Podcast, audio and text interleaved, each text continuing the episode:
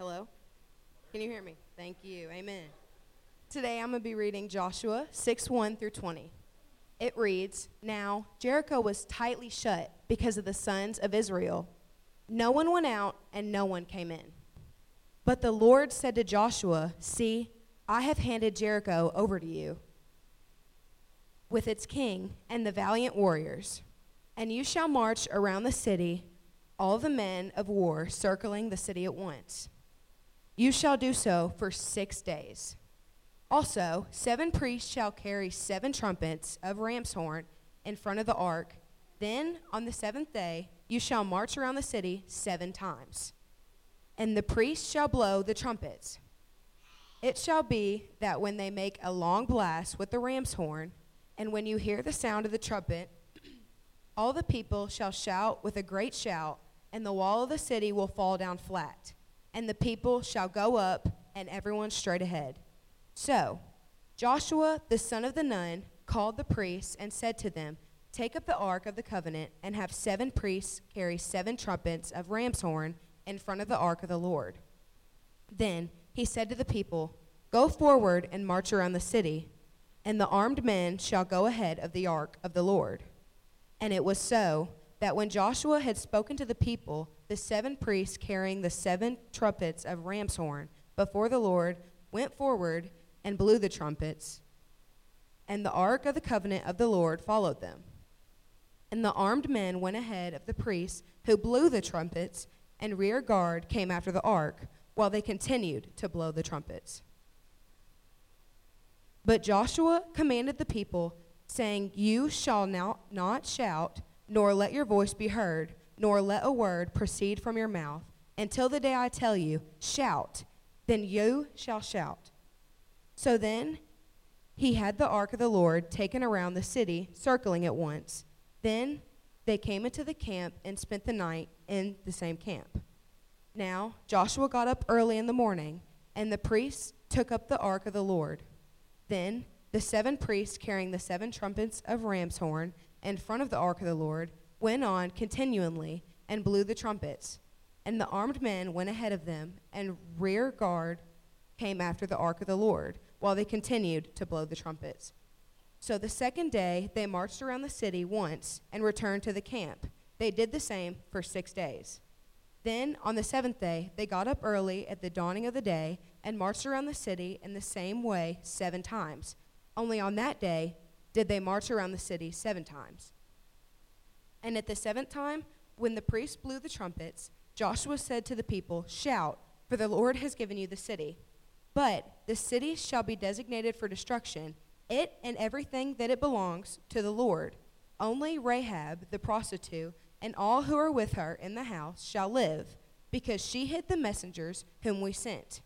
But as for you, only keep yourselves from the things designated for destruction, so that you do not covet them, and take some of the designated things, and turn the camp into, of Israel into something designated for destruction, and bring disaster on it. But all the silver and all the gold and articles of bronze and iron are holy to the Lord. They shall go into treasury of the Lord. So the people shouted, and the priests blew the trumpets. And when the people heard the sound of the trumpet, the people shouted with a great shout, and the wall fell down flat, so that the people went into the city, everyone straight ahead, and they took the city.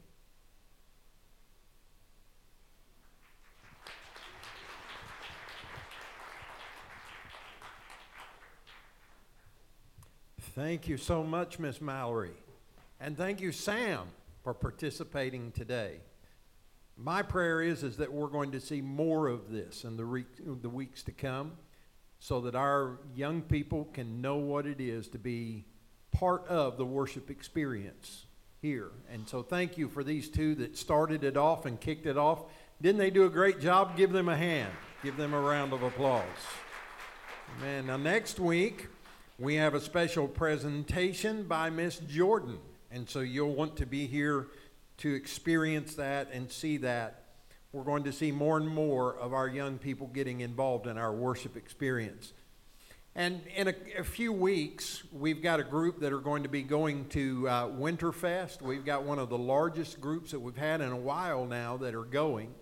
So I want to encourage you next week to come and to be a part of the uh, chili cook-off. Uh, it's time for chili, for uh, Miss uh, Leslie, not Leslie, Kelly, to go down. Whoever won last year, it's time for them to be defeated soundly. So make your chili and bring it, and let's have a good time, and let's support our youth. They're good folks. Amen. So you have your Bibles and you want to follow along, go ahead and turn over to Joshua chapter 6, and you can kind of check out what it has to say and what Mallory just read to us. I have thoroughly enjoyed preaching this series of messages from the book of Joshua. I love the Old Testament, and I love how it brings to life some of the principles of God. And uh, Joshua is just one of my absolute favorites, and so I I always glean so much from the text in the book of Joshua. And the last couple of weeks, we've been talking about how it pertains to leadership and how that our lives, we are all leaders. We're called to lead. We're not called to have rings in our nose and be led around by others. We are to lead based on the scripture and based on what God has called us to do. So today I want us to look at this passage of scripture that she has just read. It talks about the walls of Jericho and how that they fall. Well, we've heard them many times preached about uh, in especially in Pentecostal churches. Man, it doesn't take much to get a Pentecostal preacher excited about walls coming down. How many of you know that we all have walls in our lives from time to time that we have to address? And so today I want us to look at it from that perspective. It's easy to get excited about this story. It really is because it's an amazing story. But then it all comes down to you and me. How do we make this work in our lives? What can we learn from an experience like this that will cause us to be successful and to achieve all that God has for us?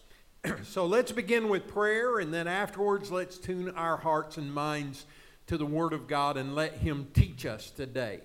In Jesus' name, Lord, we come to you now and we appreciate your Word. We appreciate your messengers today uh, who have participated in this worship experience to this point. And now we come to the time in our service where we declare that the Word of God is going to work mightily in us. Lord, you never send your word forth without it accomplishing everything that you send it forth to do. So we anticipate that and we expect that to happen in our lives. Uh, we're not going to pass it on to the person next to us, but we're going to receive it ourselves and we're going to apply it to our lives. Now, help me to preach today. Don't let me be fleshly in any way or in any sense at all, but let me uh, bring a spiritual message representing your heart and this word today.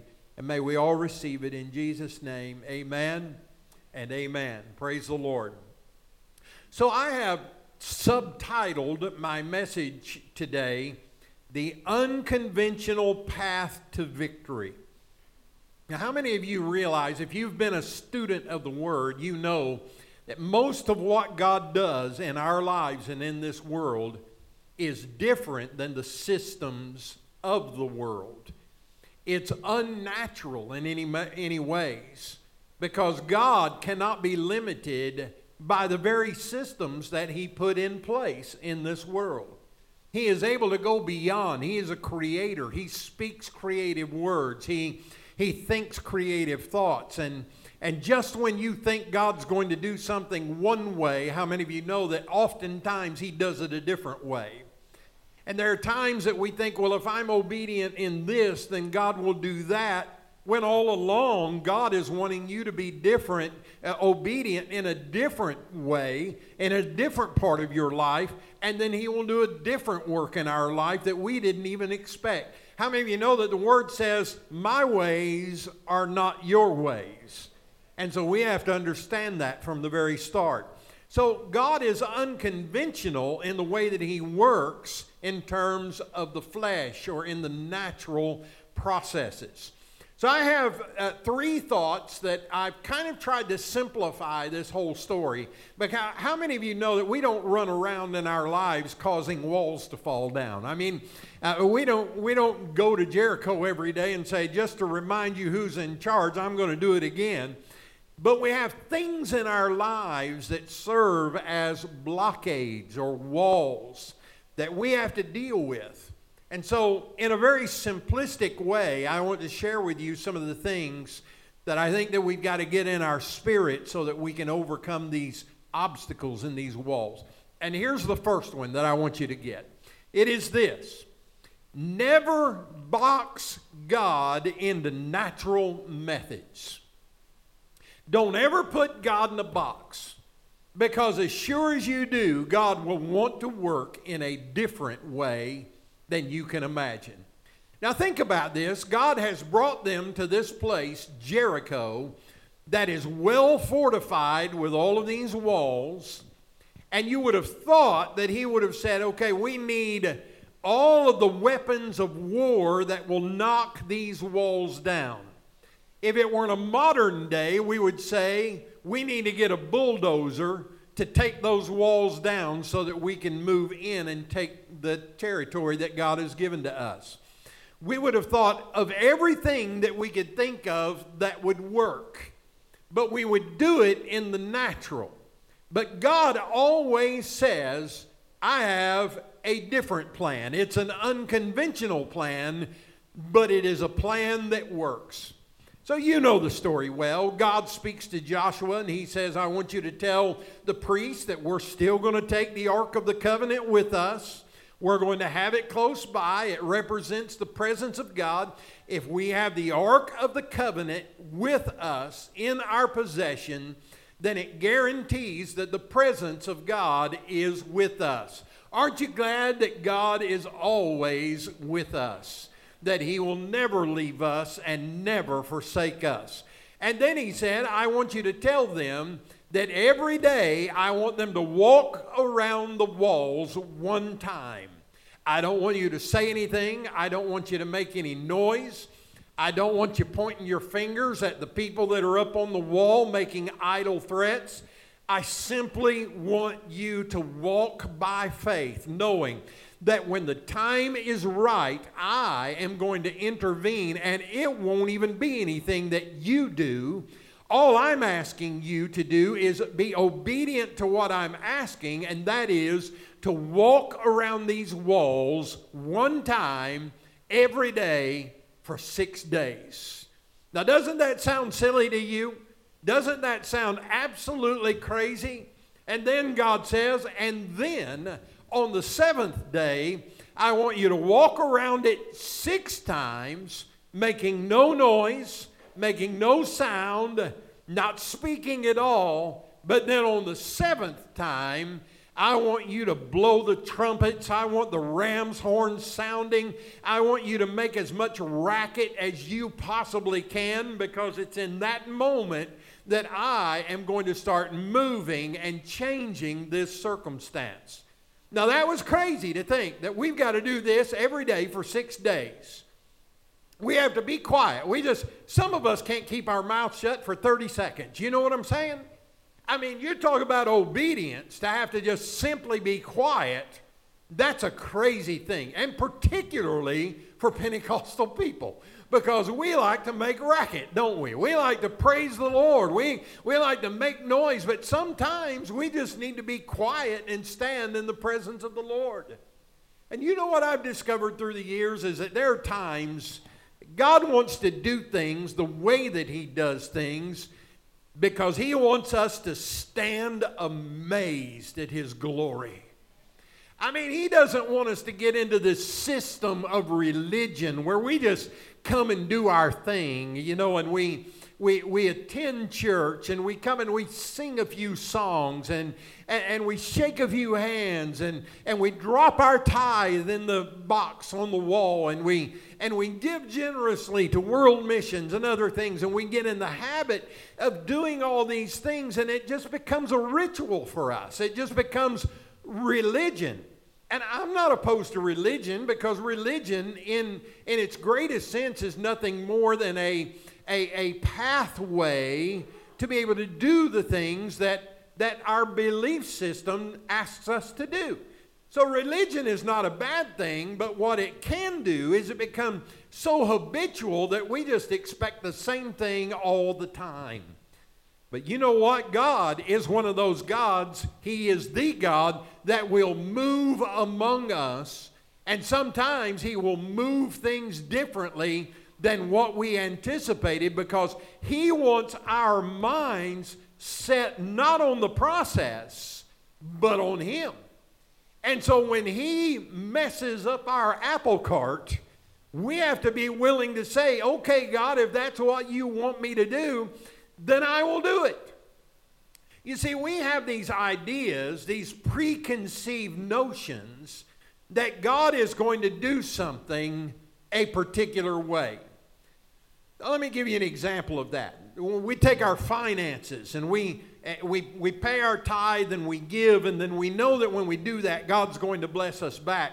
But we've heard all these stories about getting a check in the mail. How many of you have ever heard a story where I paid my tithe and that week I got a check in the mail? And so we have this preconceived idea that when we pay our tithe, boy, I'm going to the mailbox early every day because I'm expecting a check to come in the mail because I paid my tithe. But what if God does that differently?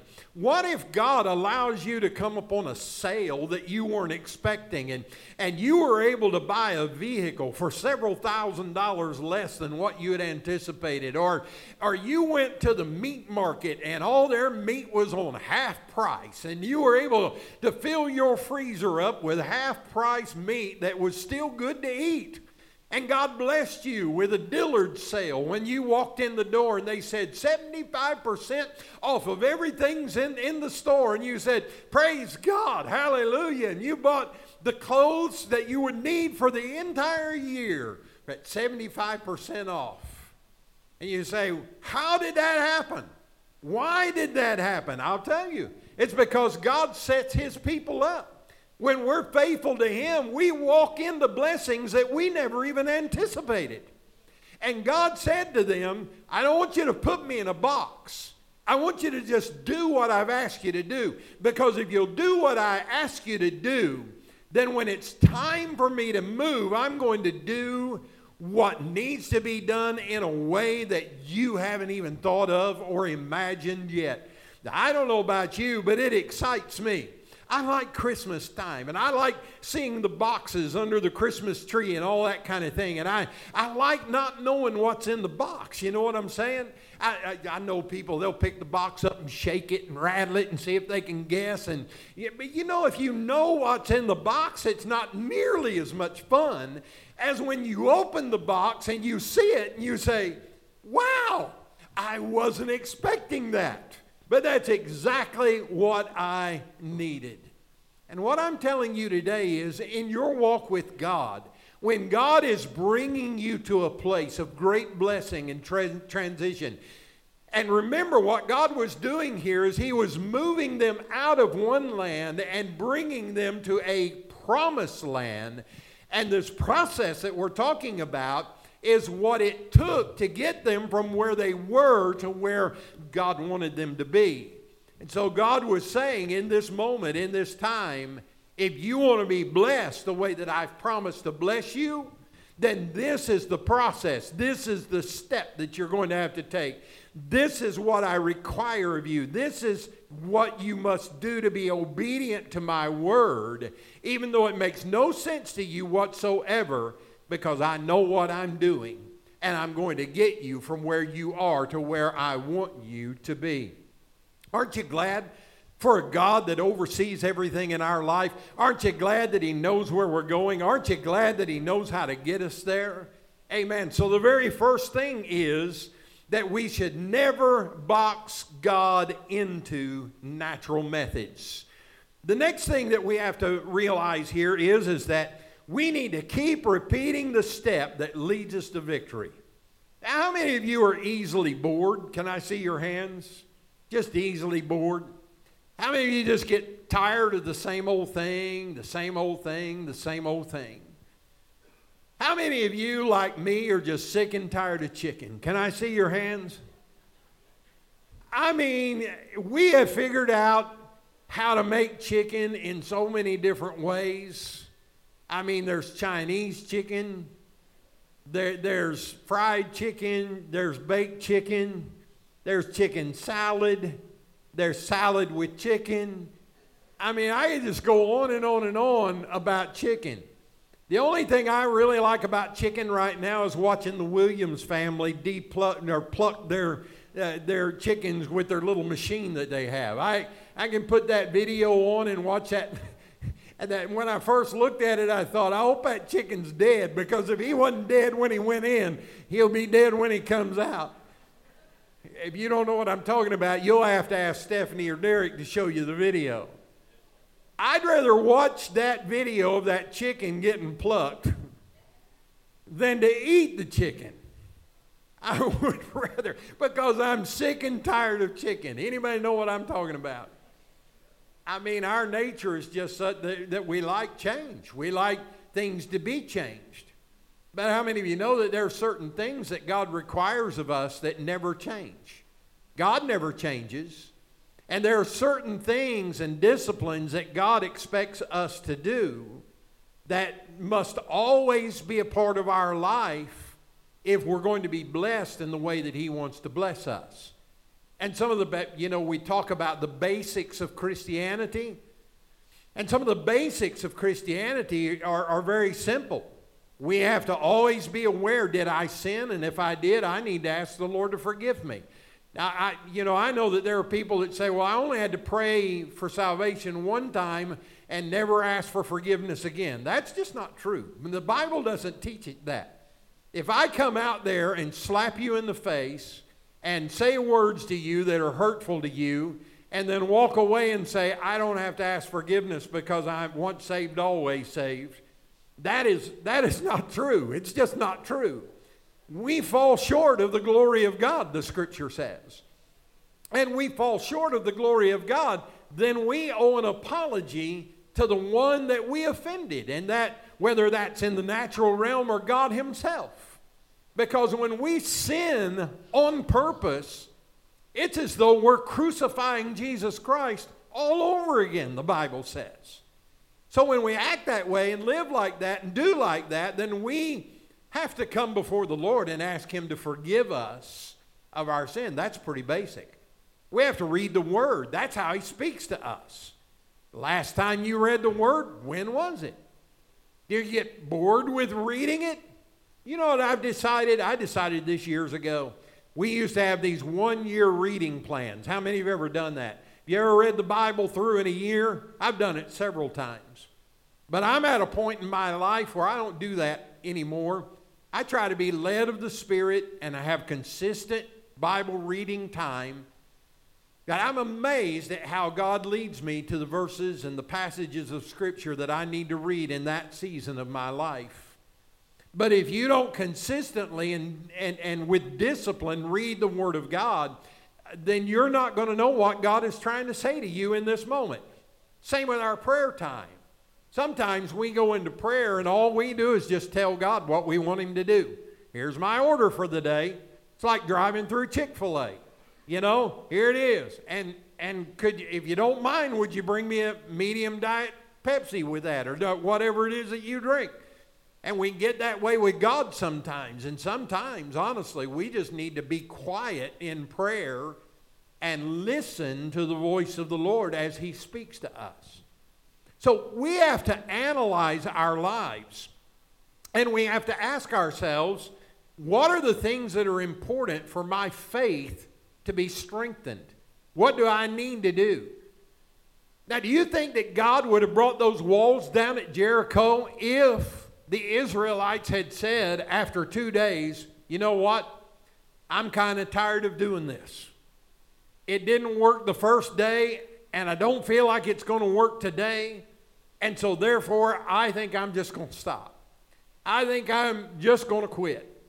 No, God had told them to do it a particular way, and if they had not done that, God would not have been obligated to bless them in the way that He said He would. So what I'm telling you is is that we've got to find out what God's rhythm is. Did you know that God has rhythm? That God is moving in a particular way in our lives? Now the last few months I've been trying to learn how to cook some. And um, this last Christmas, we were going to get together as a family and, and put a few things, and Donna had agreed for us to bring the dressing and some other things, whatever it was. And then she came to me and she said, You need to make the dressing. You, you need to do this and you need to get that and all that. And I said, I've never made dressing before. I don't know how to do that. She said, I'm going to stand right here beside you. I'm going to sit right beside you. I'm going to walk you through it. And she did. And my dressing was absolutely horrible. It was. It just terrible. And whatever it was that I brought, it was terrible. And I explained to her the way more clearly when it was all over. I said, Now I'm expecting God to heal you, and this is your year. Next year, you're going to be doing the cooking for the family gathering. And I say that by faith. I said, But if for some reason you're not able to cook next year, this ain't never going to happen again. We'll go to a restaurant or we will have it catered in, but I'm not cooking for our family and get together. And I know that the children are thinking, praise God, because it was really bad. And you know what else I have not learned about cooking? I haven't learned about there's a rhythm in cooking. I have yet to learn how to make the vegetable, vegetables, vegetables the vegetables ready at the same time that the meat's ready. I don't know how to do that. So I read the back of the packages and all that, and it says burn them for seven minutes and all that kind of stuff. And I, you know, and then and I just don't know how to do it. I mean, my meat's ready and my, my green bean, beans are still simmering, or vice versa. I don't understand about rhythm. I don't know when to put it in the oven and when to take it out of the oven and when to turn the heat up and when to have it down. I just don't understand. And every day that I preach, I or, or, cook, I, I cook by faith and I say, God help me to get the rhythm right. How many of you know what I'm talking about? And it's the same way in our spiritual experience. We've got to get God's rhythm in our soul and in our spirit. And we've got to do it on His timetable. Can you imagine if the Israelites had said, well, God said one time a day for six days, and then six times on the seventh day, and then on the final day, I'm going to do this. And what if they'd have said, let's just expedite this? And instead of doing six days of one time, let's do one day of seven times. It would not have worked because they would have not been in God's rhythm. So, what I'm saying to you today is that you've got to discover what God's rhythm for your life is. It's one of the reasons the Lord has put on my heart about our young people. And I, I, I, don't want you to misunderstand what I'm saying. This is, uh, this, this is not a, a lack of endorsement of what we're doing. But I want our young people to know what happens in the sanctuary. I don't want them to just know what happens on New Year's Eve and on Wednesday nights or whatever, and, and, they leave after worship, and, and I'm okay with that. I don't have a problem with that. But it's like our kids need to see how God moves in our lives. And at some point, they have to transition out of the ministries that take place out of the sanctuary, and they have to come in here and they have to say, It's a new season in my life, and God, I want you to do in me what I know that you're able to do. They need to hear tongues and interpretation. They need to hear people clapping their hands unto the Lord and shouting unto God and raising their voices in worship and praise. They need to hear an anointed message of God that speaks directly them, to them. Why? Because there's a rhythm of maturity and growth that takes place in our lives. And playing tiddlywinks has to be put in the background so that we can come and say, God, do your thing in me now. Does that make sense to you? The rhythm of God. I know people have been coming to church for 25 years, but they still like act like they're two years old when it comes to the things of the Spirit. We've got to discover the rhythm of God. There's a story about a man in the Old Testament. His name is Naaman. And you'll remember this story. He was a great leader. One day he realized that he had contracted a skin disease known as leprosy. Now, we, we understand that it was not the severe kind of leprosy because if it had been, he would have had to have been exiled from his home and from, his, uh, uh, from living among his people because you just had to do that in those days. But he was still living at home, he was still living among his family because a servant girl one day saw him struggling with his skin disease and said, Oh, you know, if Naaman were only with the man of God, because the man of God would heal him of his disease. Do you remember the story? And so, after some coercing, Naaman goes down to the prophet's house and he stands outside and introduces himself and he says, I, I, need an answer from God. He wanted the prophet to come out and lay hands on him and, and, and pray for him and anoint him and so that he could be immediately healed. And you know what the prophet said?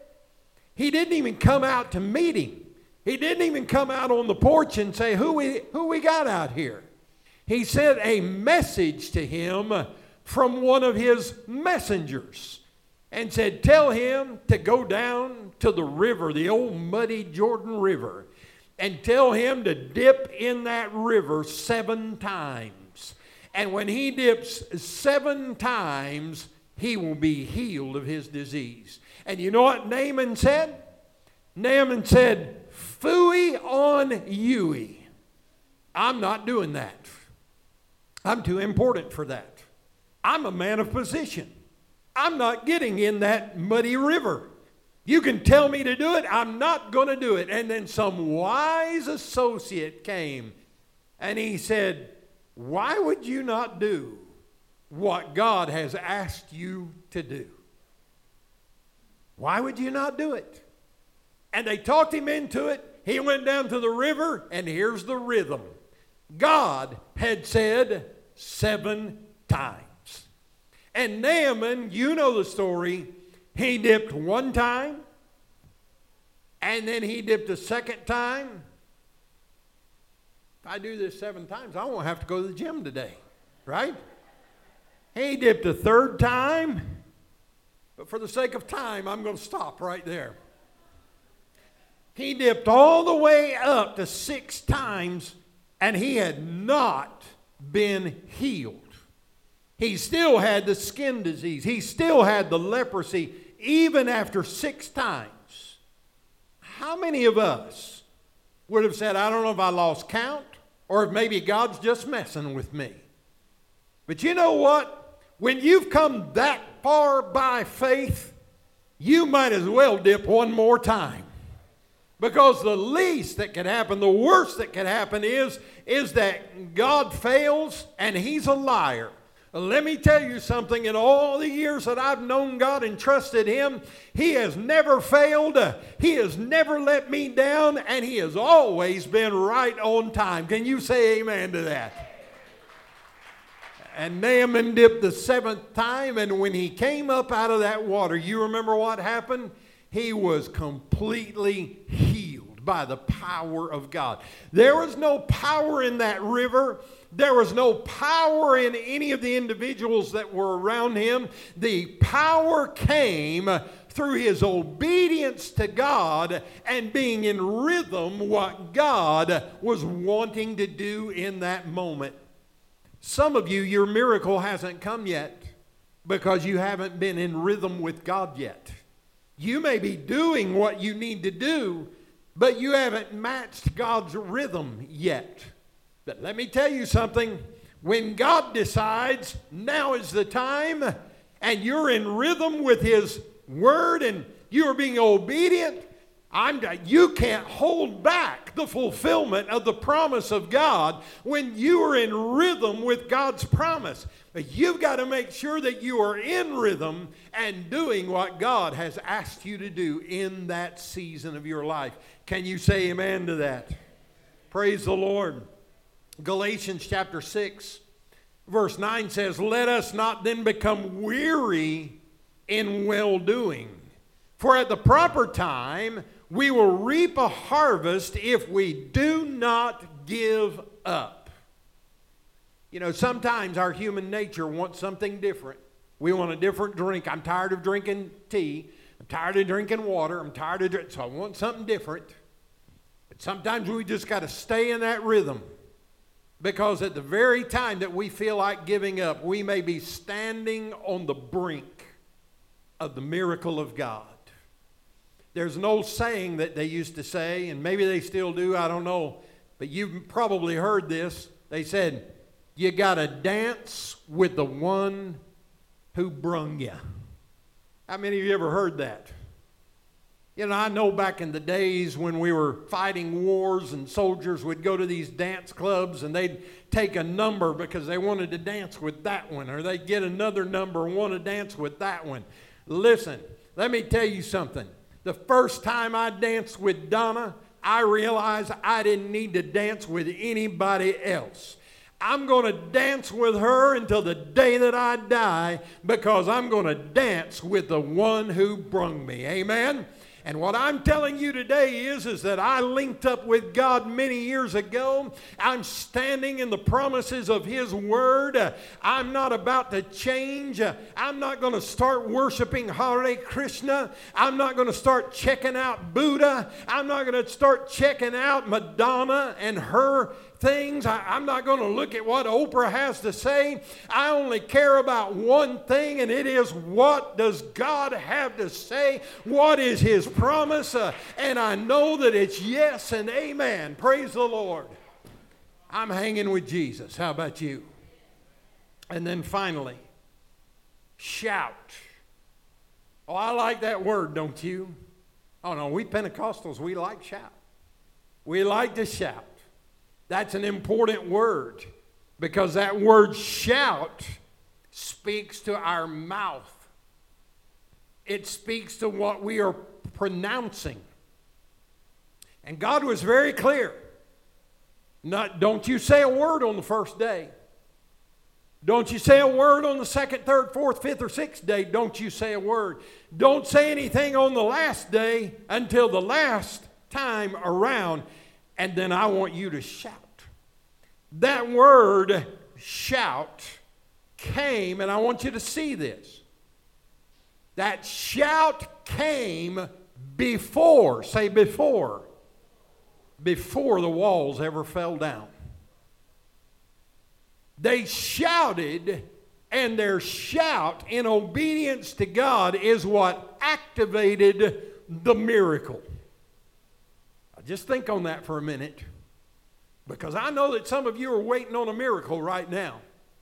You're waiting on God to do something, and it's not just a normal thing. It's not a natural process. It's miraculous. And you know that when it comes and when it settles in, it's going to amaze you and it's going to do for, for you uh, what nothing else can do.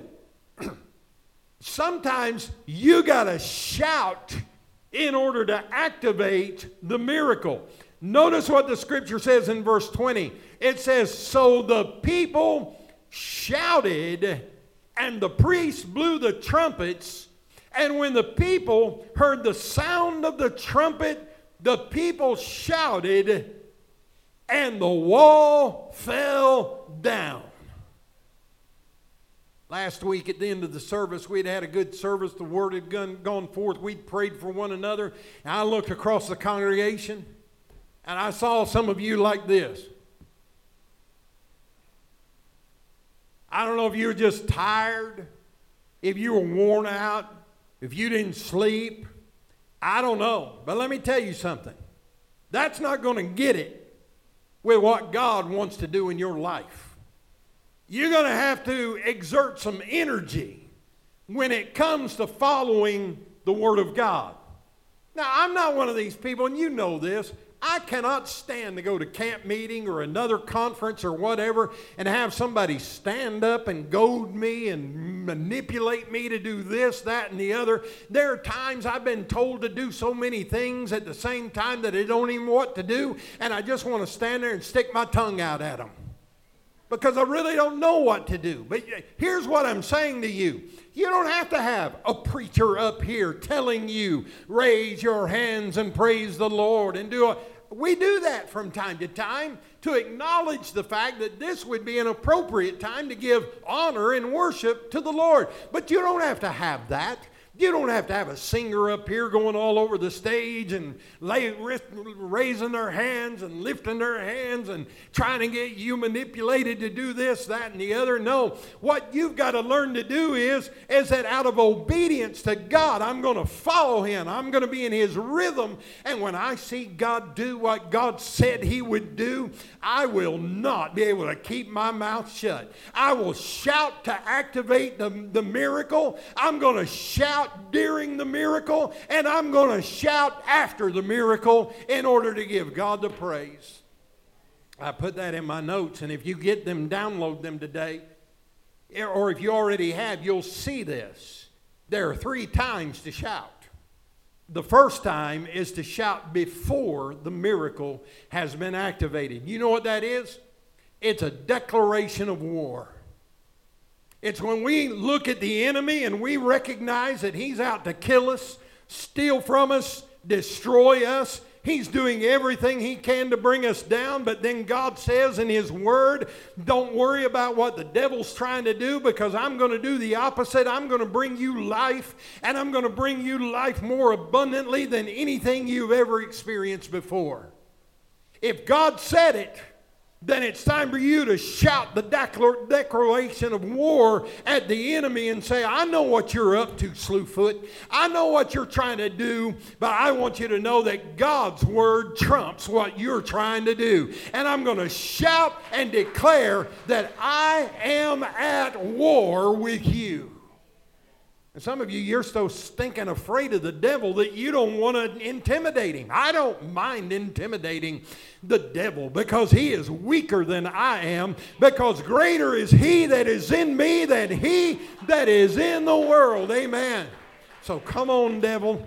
I mean, he's tried to get me through the years and he's still trying. He'll probably try a little bit today.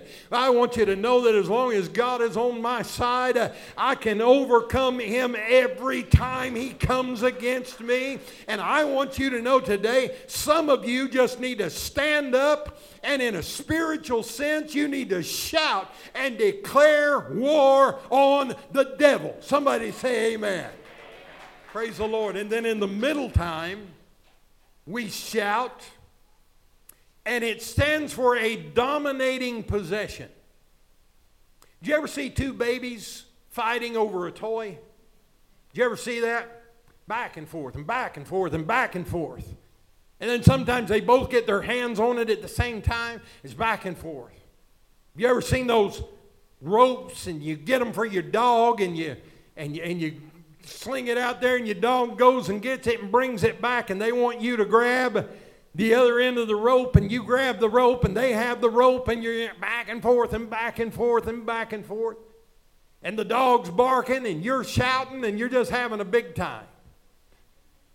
You know, in the midst of the struggle, we don't need to take the approach of, I don't know if I'm going to make it or not. Uh, it sounded like it'd be fun, and when we shouted the first time, it gave me chill bumps and all that. But I'm getting a little tired now. I don't know if I want to keep shouting. That's when you need to shout. That's when you need to say, I am going to dominate this, and I am ultimately going to possess what God has promised me. And then finally, we shout after it's over when it's all said and done, when the walls have fallen, fallen down, then we shout the glory of God and what He has done and what He has blessed us with. We shout out unto God. The scripture says in Psalm 47 and verse 1, it says, Clap your hands, all ye people, and shout unto God with a voice of triumph. Amen. Some of us just need to get up every day and just start clapping our hands and saying, I haven't even fought a battle yet today, but I already know I'm a winner. I already know that God's on my side. I already know that I'm an overcomer. I already know that whatever I face today, at the end of the day, when I fall back in this bed, I am going to be more than a conqueror through Jesus Christ. Amen. So clap your hands, all ye people, and shout unto God with a voice of triumph. Hallelujah. Well, I'm done preaching. I feel like I could preach another 20 minutes, but I'm going to quit right there because we're going to pray and we're going to have communion. Let me tell you something. I just, I just feel like I want to tell you that these, these principles that I shared with you today they're extremely important for you to process in your life so that the victory can come. And I know we all want victory. I know that we all want success, the kind that God has talked about. But we got to be willing to apply God's word. Amen? So that that victory can come. Now, this morning we're going to close with prayer. I'm going to pray with you. I feel if, if you're in this house today and you have a physical need in your body, I want you to come down and sit on some of these front rows right here. And, and the prayer team's going to come by and we're going to anoint you with oil and pray for you. We're going to have communion. And if you have problems standing, I want you to come and sit on these front seats. And someone from the ushers will bring the communion to you. I want you to be able to participate if you'd like to. But go, we're going to worship God today through the remembrance and the ordinance of communion.